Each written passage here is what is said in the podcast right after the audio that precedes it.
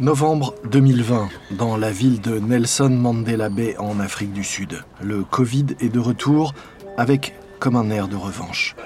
Alors que les patients affluent, les hôpitaux de la ville commencent à manquer de lits et d'oxygène. En soins intensifs, 80% des patients intubés finissent par mourir.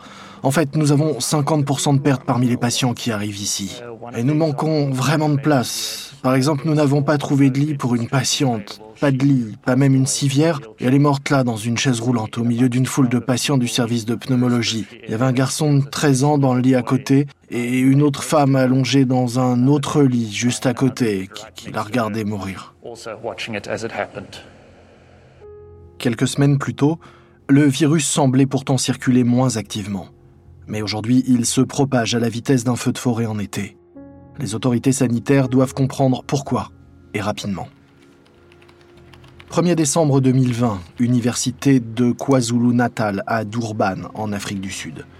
Dans son laboratoire exigu, le professeur Tullio De Oliveira découvre des résultats sur l'écran de son ordinateur.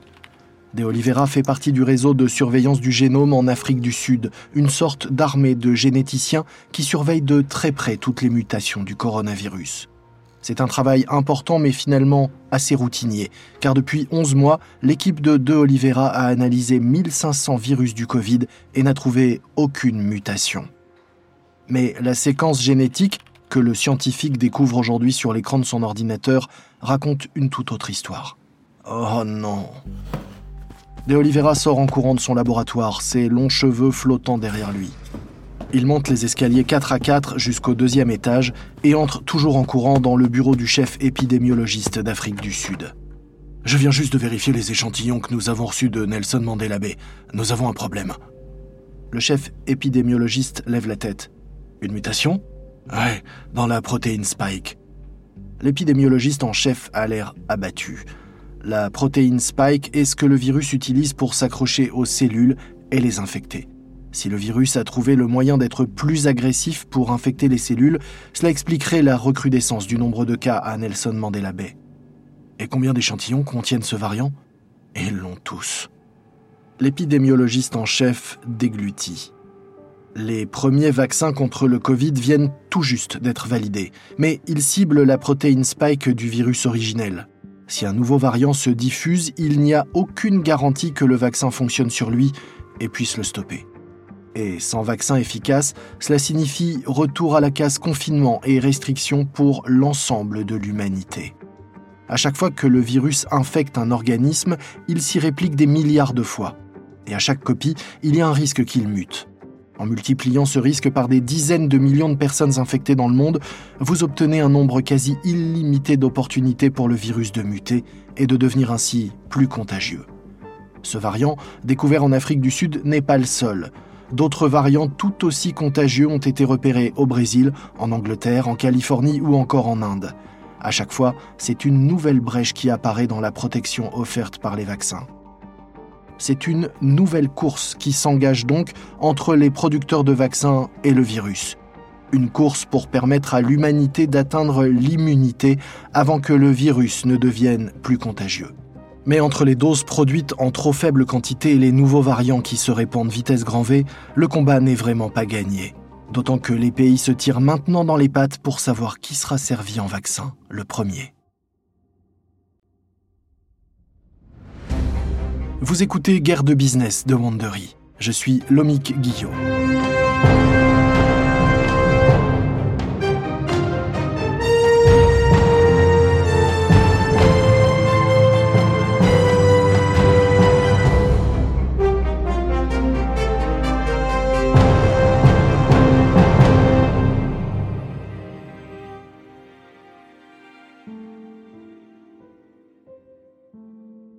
Dans le dernier épisode, l'équipe de Pfizer associée à BioNTech a battu sur la ligne Moderna dans sa course pour être le premier à valider les essais cliniques d'un vaccin. Alors que les premières injections débutent un peu partout dans le monde, AstraZeneca a connu quelques déboires au cours de ses essais et a obtenu des résultats qui peuvent prêter à confusion. Quant à Johnson Johnson, son vaccin est toujours en phase de test. Tandis que les doses sortent des usines, les laboratoires pharmaceutiques ont permis à l'humanité de reprendre le dessus sur le vaccin, mais tout n'est pas gagné. Voici le sixième épisode, Bras de fer.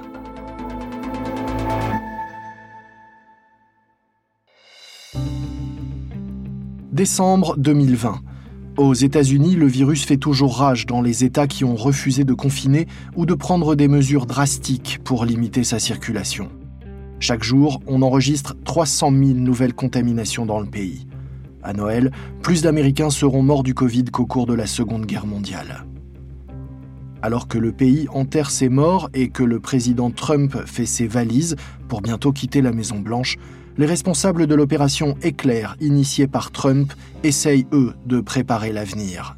Le gouvernement américain a décidé d'exercer son option et d'acheter un lot additionnel de 100 millions de doses du vaccin Moderna à livrer au cours du second trimestre 2021. Une info de dernière minute, Pfizer vient d'annoncer avoir signé un nouveau contrat avec les États-Unis. Le gouvernement américain va commander 100 millions de doses supplémentaires du vaccin Pfizer contre le Covid.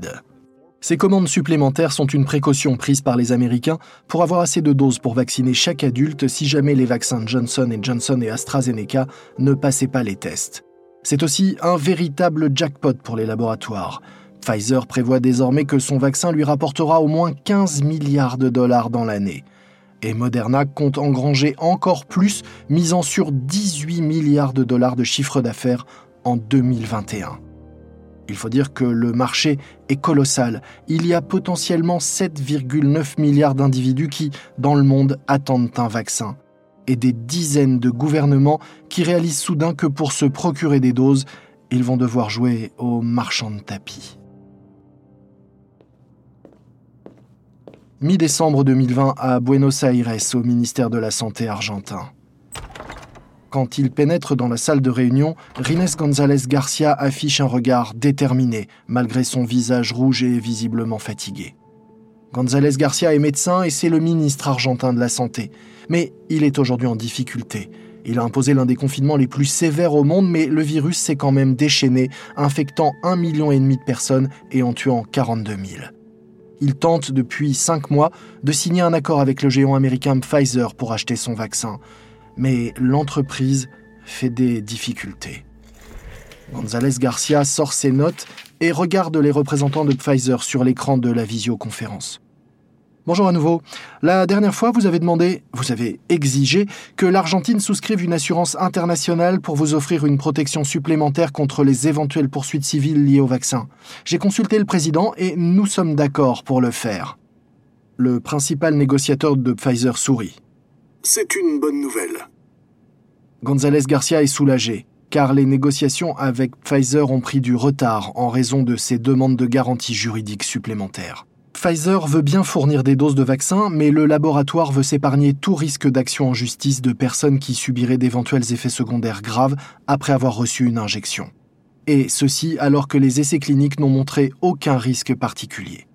Ce type de protection existe déjà aux États-Unis et dans plusieurs pays riches, mais Pfizer veut les mêmes garanties dans tous les pays où son vaccin sera distribué. Le calcul des dirigeants de Pfizer est le suivant. Leur vaccin va être injecté à des centaines de millions de personnes.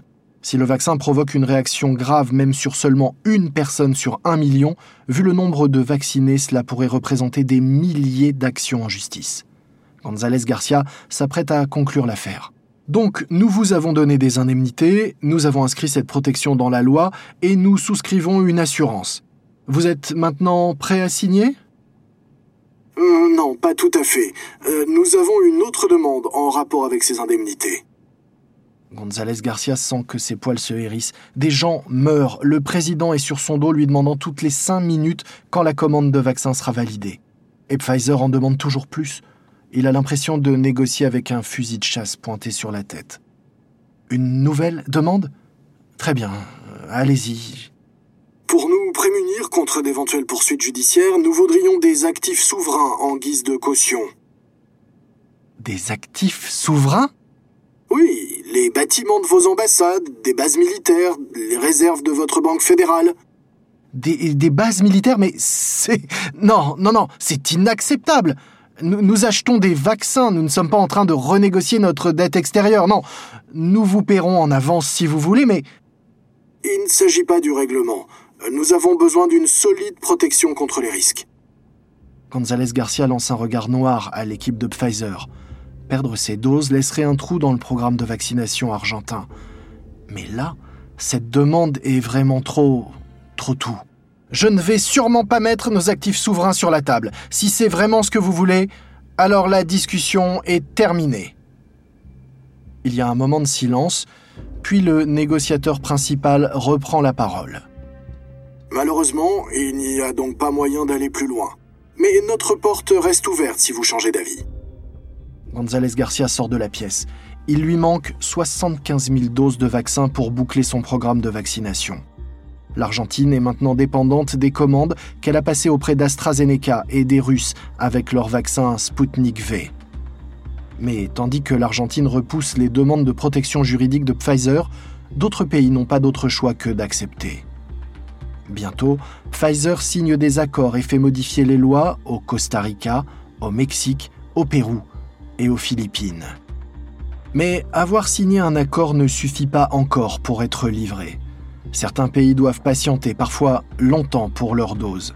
Les États-Unis et le Royaume-Uni, qui ont précommandé des doses avant même que les vaccins ne soient entrés dans les dernières phases d'essais cliniques, sont servis les premiers. Mais d'autres pays doivent se livrer à un véritable bras de fer avec Pfizer pour tenter de gagner quelques places dans la file d'attente. Et un client en particulier est déterminé à être rapidement servi.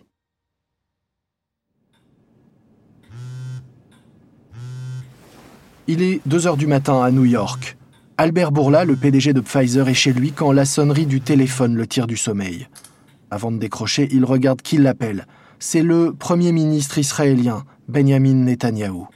Encore lui. Bourla quitte son lit et lui répond. Monsieur le Premier ministre Monsieur Bourla, mon ami, je suis vraiment désolé de vous appeler à cette heure, mais vous savez, si j'appelle pas sur le coup, je sais jamais quand j'aurai le temps ensuite. Mais j'ai une proposition à faire que vous aimerez entendre. Enfin, j'espère. Ces derniers temps, Albert Bourla commence à avoir l'habitude d'avoir des présidents et des premiers ministres en ligne. Car dans la lutte contre le Covid, c'est Pfizer qui a toutes les cartes en main. Moderna ne peut pas produire plus, Johnson Johnson est toujours en phase d'essai et AstraZeneca, eh bien, si le vaccin low cost d'AstraZeneca a bien enregistré plus de commandes que celui de Pfizer, ses lignes de production sont encore en rodage et il est plus long à fabriquer. Pour des dirigeants mondiaux qui veulent agir vite, Pfizer est donc l'entreprise à contacter. Et Netanyahou est un dirigeant du genre pressé. Il va affronter les urnes d'ici quelques semaines et a un procès pour corruption sur le dos. Lancer rapidement un programme de vaccination efficace pourrait être le coup de pouce dont il a besoin. Bourla chausse ses lunettes et déambule dans son bureau, le téléphone à l'oreille. J'ai toujours du temps pour vous, monsieur le Premier ministre. Alors, dites-moi, quelle est l'offre que vous vouliez me faire? 10 janvier 2021. Aéroport international Ben Gourion à côté de Tel Aviv, en Israël.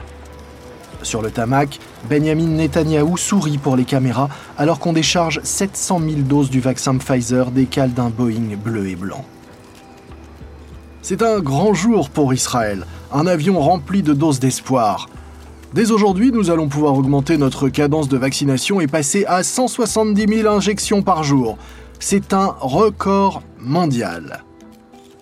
Pour avoir droit à ce traitement de faveur, Netanyahou a fait à Pfizer une offre qu'on ne pouvait pas refuser. Israël va payer 30 dollars la dose, soit 50% de plus que ce que payent les États-Unis. Ensuite, il a commandé suffisamment de doses pour vacciner chaque adulte en Israël deux fois.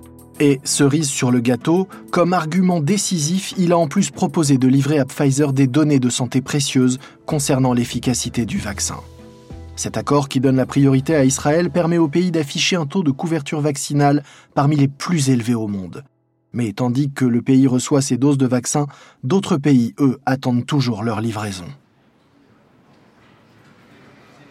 Nous sommes mi-janvier 2021 et Pascal Sorio, le PDG d'AstraZeneca, est en visioconférence avec Sandra Galina, chargée de négocier les vaccins pour le compte de la Commission européenne. Et elle semble bien décidée à en découdre. 100 millions de doses ce trimestre, c'était ça notre accord. Et, et maintenant, vous dites que vous allez nous en livrer seulement 25 millions? C'est tout simplement une rupture de contrat. L'année avait pourtant bien démarré pour les États membres de l'Union européenne, puisque la Commission avait négocié pour leur compte assez de doses d'AstraZeneca, Johnson Johnson, Pfizer BioNTech et Moderna pour vacciner deux fois ces 450 millions d'habitants. Mais Pfizer a annoncé depuis des retards de livraison de plusieurs semaines le temps de moderniser les chaînes de production de son usine en Belgique. La Commission européenne ne s'en est pas inquiétée outre mesure puisqu'elle pensait que les livraisons d'AstraZeneca permettraient de combler ce manque. Mais voici qu'AstraZeneca fait aussi défaut sur les délais et les quantités. La nouvelle provoque un tollé en Europe. La France, dont la campagne de vaccination a mis du temps à démarrer, doit déjà adapter son calendrier vaccinal. La Hongrie brise l'unité en discutant avec la Russie pour acheter des doses de Sputnik V. C'est la crédibilité de la Commission européenne et l'unité même de l'Europe qui sont en jeu. Sorio essaye de s'expliquer. Vous devez comprendre que nous ne pouvons pas simplement appuyer sur un bouton et augmenter la cadence de production. La production d'un vaccin est un processus biologique complexe. Cela ressemble plus à l'élaboration d'un vin qu'à la fabrication d'une voiture. Chaque lot nécessite 120 jours de culture et les rendements fluctuent. Par exemple, les premiers lots produits en Belgique ont malheureusement eu de faibles rendements. Nous corrigeons cela, mais ça prend du temps. Mais Galina ne se satisfait pas de ces explications. Oui, enfin, sauf que le Royaume-Uni, lui, reçoit les doses d'AstraZeneca qu'il a commandées. Prenez une partie de ce stock et envoyez-le nous. Euh, vous avez l'obligation contractuelle de fournir à l'Europe une juste proportion de doses. Euh, nous ne pouvons pas faire ça. Notre contrat avec le gouvernement britannique leur donne la priorité. Et puis, les Anglais ont commandé leurs doses trois mois avant l'Europe. Vous vous êtes engagé à livrer 100 millions de doses ce trimestre. Nous avons dit que nous ferons notre mieux, mais c'est pas dans le contrat l'Europe ne se laissera pas traiter comme un client de seconde zone, même si nous devons introduire des contrôles à l'export pour nous assurer de recevoir notre juste part. Sorio a l'air paniqué. Euh, ce serait une très mauvaise décision. La, production d'un vaccin dépend de chaînes d'approvisionnement complexes. Si vous commencez à limiter les exportations vers certains pays, la production pourrait ralentir, voire s'arrêter. Les menaces de la Commission européenne montrent en tout cas à quel point les pays sont désespérés face à la pénurie de vaccins. Le Covid a déjà ruiné des pays, tué des millions de personnes, détruit des emplois et poussé les systèmes de santé au bord de l'effondrement. Sans compter les malades qui conservent des séquelles de la maladie comme des problèmes de mémoire, une fatigue chronique ou des difficultés à respirer. Sans compter ce vent de panique que crée l'apparition de nouveaux variants qui se propage et se duplique à grande vitesse. Le 29 janvier 2021, les premiers résultats des essais cliniques du vaccin Johnson Johnson sont enfin publiés. Une information de dernière minute à propos du vaccin Johnson Johnson. Le laboratoire vient de publier de nouvelles données montrant qu'une seule dose de son vaccin permet d'être protégé contre le Covid. Bien qu'il ne soit pas aussi efficace que les vaccins qui nécessitent deux injections, le vaccin Johnson Johnson serait efficace à 66% pour prévenir les infections modérées et sévères et à 85% contre les cas les plus graves. C'est une bonne nouvelle de plus dans la lutte contre le Covid.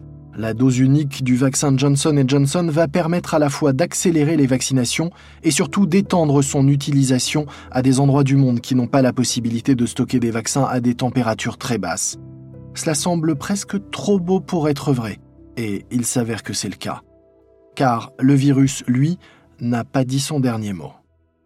L'annonce fait suite à une découverte alarmante. Les autorités ont confirmé avoir détecté plusieurs cas du variant sud-africain hautement contagieux aux États-Unis. Deux cas ont été identifiés en Caroline du Sud dans deux villes différentes. Aucune de ces deux personnes n'avait récemment voyagé et aucun lien n'a pu être établi entre les deux.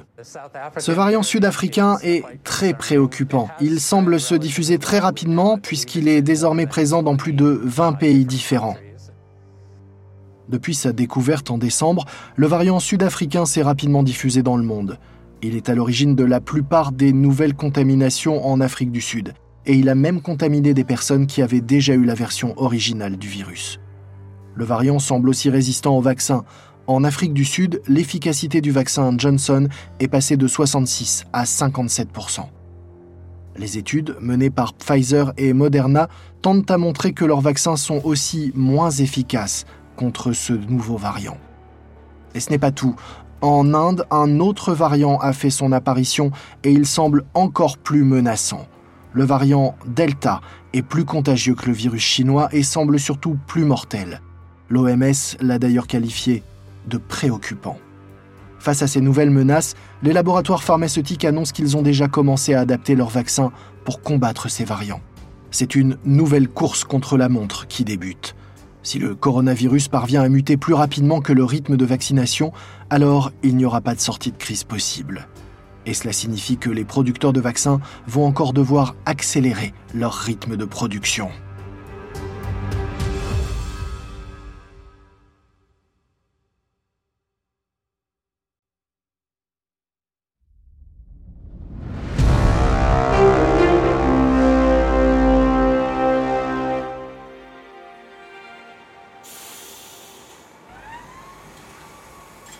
Février 2021 à Portage, dans le Michigan. Dans l'immense usine où Pfizer produit son vaccin contre le Covid, des employés habillés de gilets de sécurité et de casques de protection déplacent un bloc de la taille d'un camion dans les dédales des lignes de production. Le directeur de l'usine supervise l'installation d'une nouvelle unité de production préfabriquée pour la nouvelle formule du vaccin. Cette unité fait la taille d'un container.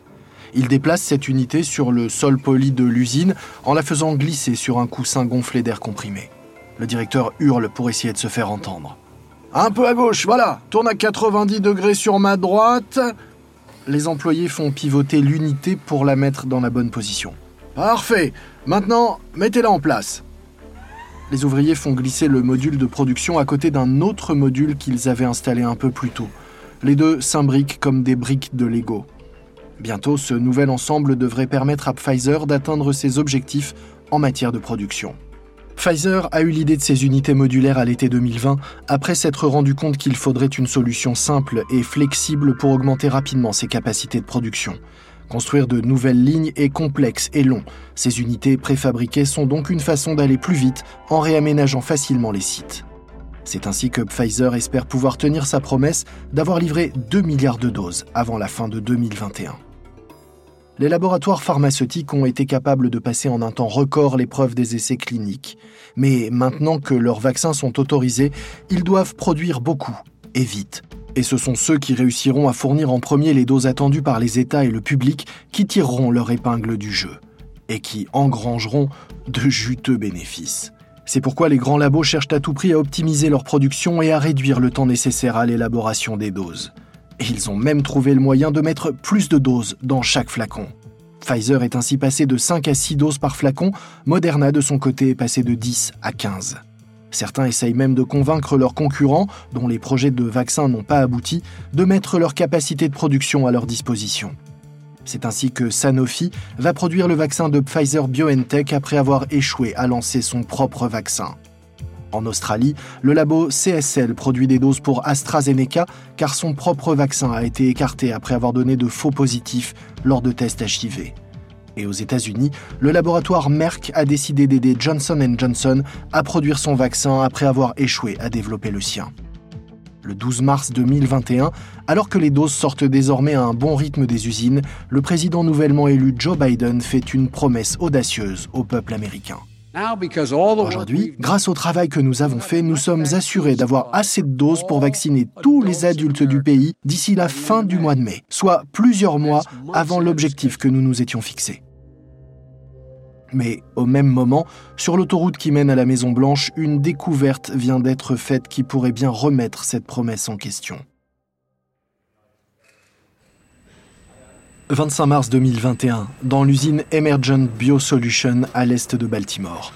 Les ouvriers portant des gants, des lunettes et des combinaisons bleu ciel s'affairent autour de bioréacteurs géants en acier remplis de cultures cellulaires qui devraient produire des millions de doses de vaccins. Depuis des mois, ils produisent des vaccins pour Johnson Johnson et AstraZeneca. Pour l'instant, aucune dose n'a quitté les entrepôts de l'entreprise. Mais maintenant que le vaccin Johnson Johnson a été validé, les employés s'attendent à obtenir l'autorisation de la FDA pour expédier enfin les doses produites. Histoire d'être prêt quand ce moment arrivera, l'équipe du contrôle qualité de l'usine réalise quelques contrôles sur les chaînes de production. Mais alors que l'un des membres de l'équipe examine les derniers relevés, son visage s'assombrit. Encore? Sérieusement? Un de ses collègues de l'équipe contrôle qualité se retourne sur sa chaise. Euh, qu'est-ce qui se passe? Ce lot est contaminé. C'est comme s'ils avaient mis des ingrédients de l'AstraZeneca dans le Johnson. Les vaccins d'AstraZeneca et de Johnson Johnson fonctionnent en effet sur la même approche de vecteur viral, mais leurs ingrédients ne sont pas interchangeables. Et ce n'est pas la première fois qu'un mauvais lot sort des chaînes d'Emergent. Combien de doses sont concernées par le problème? Près de 15 millions. Merde. Tu ferais mieux de faire remonter l'info tout de suite. Les autorités sanitaires risquent de ne pas apprécier. Peu de temps après que les autorités sanitaires aient été informées, les journalistes ont aussi vent des problèmes survenus chez Emergent. Nous sommes chez Emergent Biosolution à Baltimore. 15 millions de doses du vaccin Johnson Johnson vont partir à la poubelle car des ingrédients entrant normalement dans la composition du vaccin AstraZeneca, également produit ici, mais de l'autre côté de l'usine, ont été découverts dans le lot. Pour l'administration Biden, c'est une mauvaise nouvelle. Les États-Unis vaccinent avec des doses du vaccin Johnson produites aux Pays-Bas et il comptait sur les doses produites par Emergent pour ne plus dépendre des usines européennes dont les exportations pourraient bientôt être bloquées par l'Union européenne dans le bras de fer qu'il oppose aux laboratoires qui ne veulent pas honorer leurs promesses de livraison. Du coup, pour éviter tout futur risque de mélange et de confusion, l'usine d'Emergent ne produira plus désormais que le vaccin Johnson. AstraZeneca devra trouver un nouveau partenaire pour la fabrication de ces doses, un nouveau coup dur pour le laboratoire. Mais c'est aussi une mauvaise nouvelle pour Joe Biden et sa promesse d'avoir vacciné chaque adulte avant le mois de juin. Car chaque lot de vaccins produit par Emergent doit maintenant être vérifié. Et rien ne quittera les entrepôts tant que la FDA n'aura pas apposé son tampon sur chaque flacon. Il va manquer 20 millions de doses de vaccins à Biden pour tenir sa promesse. Et les mauvaises nouvelles s'accumulent. Le 13 avril, on apprend que le vaccin Johnson Johnson est lui aussi dans la tourmente. Ce matin, au nom de la FDA et du Centre de contrôle des maladies, je vous annonce que, par prudence, nous recommandons de suspendre l'utilisation du vaccin Johnson Johnson contre le Covid-19 en raison de l'apparition de thrombose chez six personnes après l'injection du vaccin. Nous recommandons vraiment cette pause pendant que nous travaillons ensemble afin d'essayer d'identifier l'origine de ces problèmes auprès des laboratoires pharmaceutiques impliqués et des patients même si, à l'heure actuelle, je dois souligner que ces problèmes semblent extrêmement rares. Les deux semaines suivantes, les autorités sanitaires mènent leurs investigations pour essayer de comprendre ce qui aurait pu causer ces problèmes. Elles mettent en évidence que sur les 6,8 millions d'Américains vaccinés avec le vaccin Johnson, seuls 15% ont déclaré des symptômes. Si beaucoup ont peur des conséquences éventuelles du vaccin, en réalité, dans le monde, on meurt plus étouffé avec de la nourriture, victime d'une insolation, frappé par la foudre ou, du Covid bien sûr, que d'une réaction à un vaccin. C'est pourquoi, face au faible risque de thrombose, le vaccin Johnson Johnson est finalement de nouveau autorisé. Mais quelques semaines plus tard, il sera de nouveau sur la sellette, accusé d'avoir, avec sa monodose, une efficacité moindre que les vaccins de ses concurrents à tel point que, désormais, les autorités sanitaires recommandent de recevoir une dose de Pfizer ou Moderna après avoir été vacciné au Johnson Johnson. Malgré ces déboires, ces inquiétudes, ces ratés même, la course au vaccin est une vraie réussite scientifique, mais aussi industrielle et logistique. Alors qu'en janvier 2020, l'espoir d'avoir rapidement un vaccin disponible semblait un rêve fou, il y a désormais plus d'une douzaine de vaccins autorisés dans le monde et le pourcentage de la population vaccinée ne cesse de croître. Le vaccin, ce produit auquel aucun investisseur ne croyait, a permis à une entreprise comme Moderna, une start-up qui n'était rien ou pas grand-chose il y a encore deux ans, de devenir un géant qui pèse désormais des milliards. Pfizer engrange aussi des milliards de bénéfices avec son vaccin. Mais grâce à son alliance avec BioNTech, le laboratoire possède désormais une solide expertise en matière d'ARN messager, technologie qui pourrait être utilisée pour d'autres traitements. Après des débuts difficiles, le vaccin AstraZeneca a réussi à se faire une place, les études ayant récemment démontré qu'il était aussi performant et efficace que les autres. Mais malgré l'accélération de la production et des vaccins plus nombreux, les pays les plus pauvres n'ont pas tous accès au vaccin. Des voix s'élèvent donc pour demander aux géants de l'industrie de lever les brevets sur leurs formules pour permettre au plus grand nombre d'en bénéficier. Certains semblent sensibles à cette demande, comme Johnson Johnson et AstraZeneca associés à l'université d'Oxford, qui depuis le départ ont décidé de vendre leurs vaccins à prix coûtant. Ils montrent ainsi que la recherche de profit n'est sans doute pas le seul moteur de ces pionniers de la médecine. Alors bien sûr, la guerre contre le Covid n'est pas terminée et un rebond de l'épidémie est toujours à craindre. Le variant Delta, quasi inexistant en janvier, représente désormais 99% des contaminations dans le monde, et il semble résister au vaccin. Le taux d'efficacité des vaccins Moderna et Pfizer descend ainsi à 66% avec ce variant, contre plus de 90% sur le virus classique. Il faudra donc sans doute des rappels et des doses supplémentaires afin de prolonger la couverture vaccinale de la population. Mais malgré les complications, les problèmes de production et ces nouveaux variants, l'humanité dispose désormais d'une arme pour se battre et remporter la guerre contre le virus.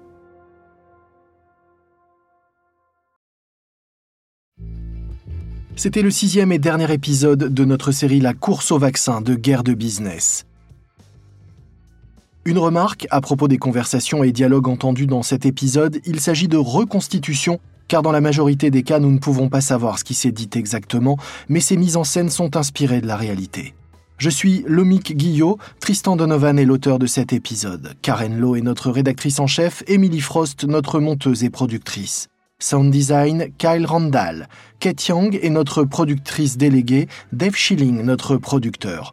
Production exécutive, Jenny Lower Beckman et Marshall Lewy. Une série créée par Hernan Lopez pour Wandery.